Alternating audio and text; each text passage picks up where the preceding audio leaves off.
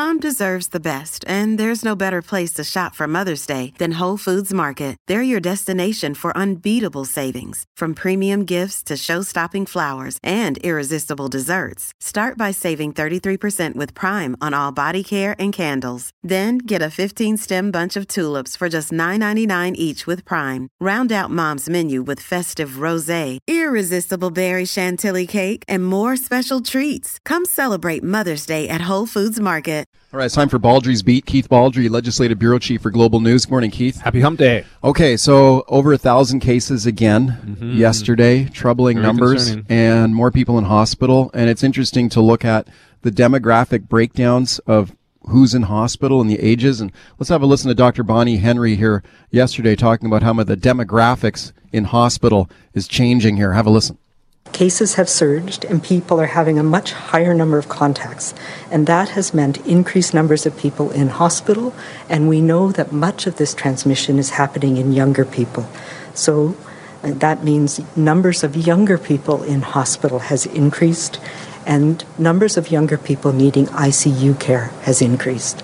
And that is concerning. Okay, your thoughts. Yeah, uh, this has been sort of a new phenomenon for the last couple of weeks. Doctor, frontline doctors we've talked to at Royal Columbian Lions Gate saying, are saying they are seeing an uptick, not a huge uptick, but a, nevertheless a noticeable increase in the number of young people. And by that, we're talking mostly people in their 30s uh, and 40s, not less so in the 20s, but being coming into hospital, um, not necessarily in more numbers than what we've seen before, but with more severe illness, and they're being put into ICUs at a greater rate than they were a few weeks ago. And this may be the result of the variants taking hold, the P1 variant in particular, which is now uh, linked to so many cases in Whistler and on the west side of Vancouver of young people who were went to Whistler, uh, came back, and are now uh, in hospital at greater numbers. We've had 33 more people in the last five days in hospital, 17 more people in ICUs, at least. I mean, they go, they go in and out, so it's probably even more than that. How does that compare as a surge over a few days during the entire? That's noticeable. Yeah. Yeah. you know, we were we we track the hospitalizations and ICUs every day. We had 17 in four days, which was significant.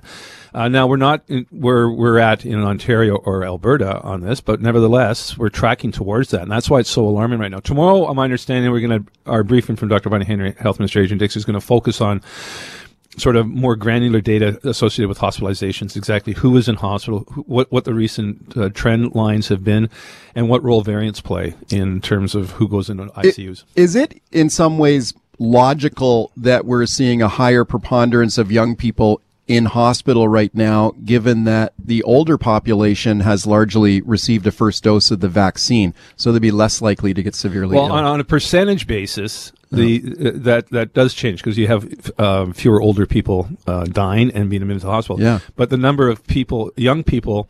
Continues to be steady in terms of who's going in to the hospital. Doesn't so as, as older people become protected, it doesn't mean younger people are suddenly uh, surging in numbers uh, themselves. But what we're seeing is more severe illness amongst young people. Uh, in, in Are they terms of going to typically ICUs? typically people younger people getting sick is is a troubling thought. Are are they people typically with comorbidities that No. end up sick? Uh, or can you have like perfectly robust, healthy young people Well, that are take a look at the Vancouver hospital? Canucks. Yeah. The Well, Vancouver none of them Canucks- are in hospital, No, are they? no, but you have a lot of them. A lot of them have tested positive. So, forty-one percent of the cases uh, have consistently since August have been people between the age of twenty and forty.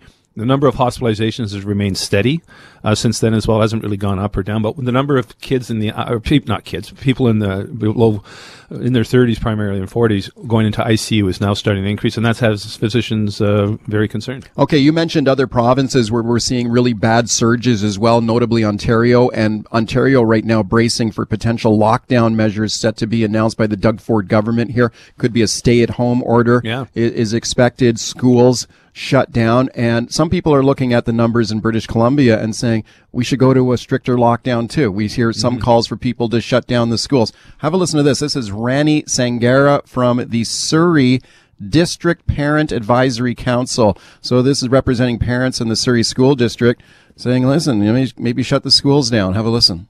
cases have never been this high. So everything needs to just stop for a bit. Schools need to be closed. Everything needs to go online. Okay, but despite that, Dr. Henry yesterday sa- Yeah, continuing so no. to insist that schools are will stay open and the schools are safe. Here's Dr. Bonnie Henry yesterday. cases go up when children are not in school and that the downside impacts on families is uh, is immense so we need to find that way of safely keeping children in school so that we can protect our communities Okay, it was interesting to hear her talk about kids getting sick and getting getting COVID So when they're back- out of school. Well, the Christmas break showed. I remember at a briefing, the Christmas break, I noticed for the first time there were a number of school age children in the ICU for the first time ever. And it was post Christmas break, and I asked Dr. Henry at a briefing about this. She says, yes, those were kids who actually got sick and contracted the virus outside of school after schools were closed for the Christmas break. Now, she maintains some. This is very controversial, uh, and you just have to go online to see the, the pushback from parents and teachers that Yeah. there's relatively very low transmission within schools.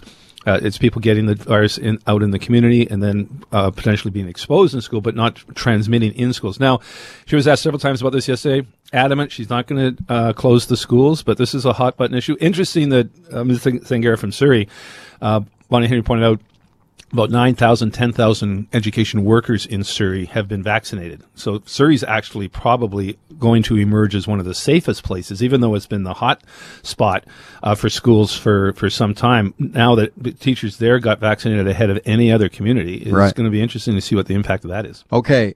If, if the cases continue to go up, if we continue to have a thousand cases or more a day, could there be increased pressure to shut the schools down? We were late in the school year. I mean, a lot of parents would say, well, you know, maybe just, why don't we just cut our losses right now, end the school year, and hopefully they come back in the fall and this whole nightmare or, is over. Or close them now and come back in the summer. Someone has Well, floated yeah. that. I finished the Yeah. school year in the summer months. Uh, you and I, have, since we started this at the beginning of the pandemic, this program, we've always said never, nothing's ever off the table. Nothing's ever etched in stone. So it's always possible the schools could close. But right now, all signs are pointing to no. Uh, from Dr. Henry, she's pretty adamant about that. But as I say, she- at the beginning, she was anti-mask. Now it's very much part of the protocol. Well, you also heard her make the point about the mental health of kids when they a big thing are over. not in school, Yeah. if they're isolated at home. And I've talked to lots of parents who have concerns about that when their kids are at home, separated from their peers, not in school, not getting a proper education, that this has an impact, a measurable impact on kids too. Yeah, and, and that's been a big part of, of public health uh, protocols since day one. Mental health is cannot be discounted as how important it is, particularly in a family unit. And that's another big reason why schools are going to remain open. I, I mean, also we're not seeing a spike in cases of school age ki- kids getting the uh, the virus. Where there is a concern, I assume I, I've never seen any breakdown on this, but teachers are, are in their 30s and in their 40s, and now if we're seeing a, a, a significant increase of people in that age demographic going into ICUs, uh, they obviously have a right to be concerned. Okay, you mentioned if you go online, you can hear, lo- you can read lots of pushback and criticism of Bonnie Henry for a lot of the decisions that she has made, and that sort of volume seems to be increasing uh, as we get deeper into this, and the numbers continue to go up. And one of the things people are asking for is more clear data uh, on young people, for example, and uh, and contracting the virus. And here she is. Uh, Answering a question in the news conference yesterday when reporters asked, why can't we have more data uh, reflecting the surge of cases in young people? Here's what she had to say. I'm not sure what you want, to be honest. Um, the 207 people, I don't have the age breakdown in front of me, uh, but we know that the average age is younger. The average age of hospitalization is still in the in the 60s, um, but we are seeing increasing numbers of younger people as well. Okay, what do you think of the transparency of officials here throughout this thing? I remember talking to Adrian Dix at the very start of this, and I remember him saying to me that one of the crucial elements of this is complete transparency and honesty with the public. You can't So hide stuff from the it's, public. It's evolving. If you go to the Center for Disease Control website and click on what's called the Situation Report, which is the weekly update, much more detailed of what's going on in terms of data, go back to the very first situation reports and look at the ones today. They're just com- two completely different sets of reports in terms of data. So there's way more. Im- there's been significant improvement in data. At the beginning, we didn't. They didn't identify communities in terms of who had uh, COVID-19. Now there's a weekly update. How many cases are in Surrey? How many cases are in, in parts of Vancouver, Burnaby? It's all broken down. Uh, that wasn't the case before. The issue now, though, is and why this question came up yesterday, is weekly updates right now, given that we're getting a thousand cases a day, hospitalizations are starting to increase significantly, and now there's concerns about young people in ICUs. A weekly update, which is in itself is old because it's based on the previous week's statistics, really doesn't capture what's going on right now. And that's why there's a call to have more immediacy in terms of reporting exactly what's going on. And as I say, my understanding is tomorrow we're going to get that from Dr. Bonnie Henry. We're going to get more detail of the age of people in hospital. Uh, on, on a more timely basis, because I say a week or two lag right now is really misleading. Welcome back. Keith Baldrey is my guest. Let's go right to your phone calls here. 604-280-9898 is the number to call. Star 9898 on your cell. Joel in Vancouver. Hi. Hi there. Um, yeah, thanks for taking my call. I'd just like to point out that in BC, the population roughly 5 million or so, and you take the fact that we only have 100 people right now, and it's been pretty stable in ICU. That does not seem like an alarming figure and rather than locking down and coming up with very hurtful policies that affect the public for more than a year now, it doesn't it doesn't make sense. That why aren't we expanding healthcare capacity? Why is only 100 people in the hospital enough to just absolutely go haywire?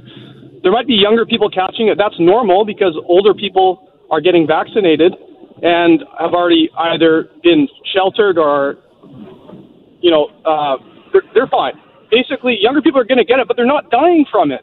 So that's my only point I'd like to make. Okay, thank you for the call. What do you think of that? Well, first of all, because older people get vaccinated does not mean suddenly that's going to force young people or, or just lead to young people getting sick. No, but they That's have a not the way it higher works. proportion of young people in hospital because older people are less likely to That's get right. sick. And what we're seeing, the concern is, uh, and the color's right. A 100 people in ICU is not overwhelming. We're not overwhelming the system. Well, and even Adrian Dix said he's not worried about the system being Yeah. overwhelmed. Not yet. What, where the concern is, you remember the beginning we canceled all the surgeries?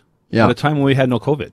Yeah. And that was a concern that we could get into that position Yeah. very quickly. So the concern now is we could be in a position very quickly, which is what they're worried about in Ontario. And again, we're not near where Ontario is, which is why I don't think you're going to see stay at home orders in BC, for example. I mean, our numbers do not support that type of so called Are the Ontario numbers like vastly uh, Yeah. higher than BC in per capita? Well, not so much on per capita, but in terms of, of availability, Hot zones, too. and, and availability of beds. Yeah. you know, just because a province has three times the population doesn't mean they have three times the beds. That's not how healthcare systems work. So that's the concern in Ontario that they could get uh, to a very troubling spot. In certainly in certain areas, not every ICU across the province, but certain ICUs could get overwhelmed. Okay, Alex on the line in Port Moody. Hi, Alex. Hello, guys. Uh, quick point I wanted to make was, uh, as Bonnie Henry said yesterday, and you guys mentioned earlier, you know, the strains are basically uh, leading to younger people, 30 to 50, ending up in the ICU, yet we're still vaccinating 70 and above. And we have all these unused vaccines on the shelf. Let's get these vaccines into people's arms before we start closing businesses in Penticton where they've had one case in a week. Like, it doesn't make any sense to me. Let's get the shots in people's arms. At the end of the day, there should be no vaccines left. You Okay, Alex, start thank- Yeah. Thank, thank you for the call. Yeah, it's interesting. Um, the vaccine rollout has sort of been hit and miss sometimes. Sometimes we've almost run out of vaccines. Uh, sometimes we have a, a sort of a, a, a you know 188,000 AstraZeneca suddenly arrives all at once. You're not going to distribute that all in an hour. It takes some time to set up the appointment system, which is why not everything is getting vaccinated. Well, is it uh, true all the that time. there's a stockpile of vaccines sitting sitting around? Well, you, you get that impression from the CDC uh, dashboard that there's X number, I think, you know, X number, I think 1.3 million distributed and 900,000 administered.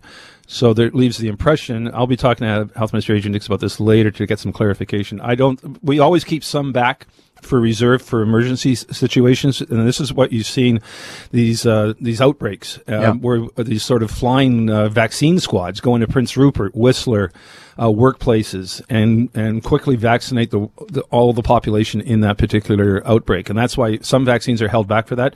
I don't think we've got that much sitting in the fridge. Though. Okay, I mean, could we get the vaccines out quicker though? Like, I think I saw a number yesterday. There were twenty thousand vaccines Yeah, it wasn't a high number yesterday, and I was Uh, thinking, like, why is it only twenty thousand?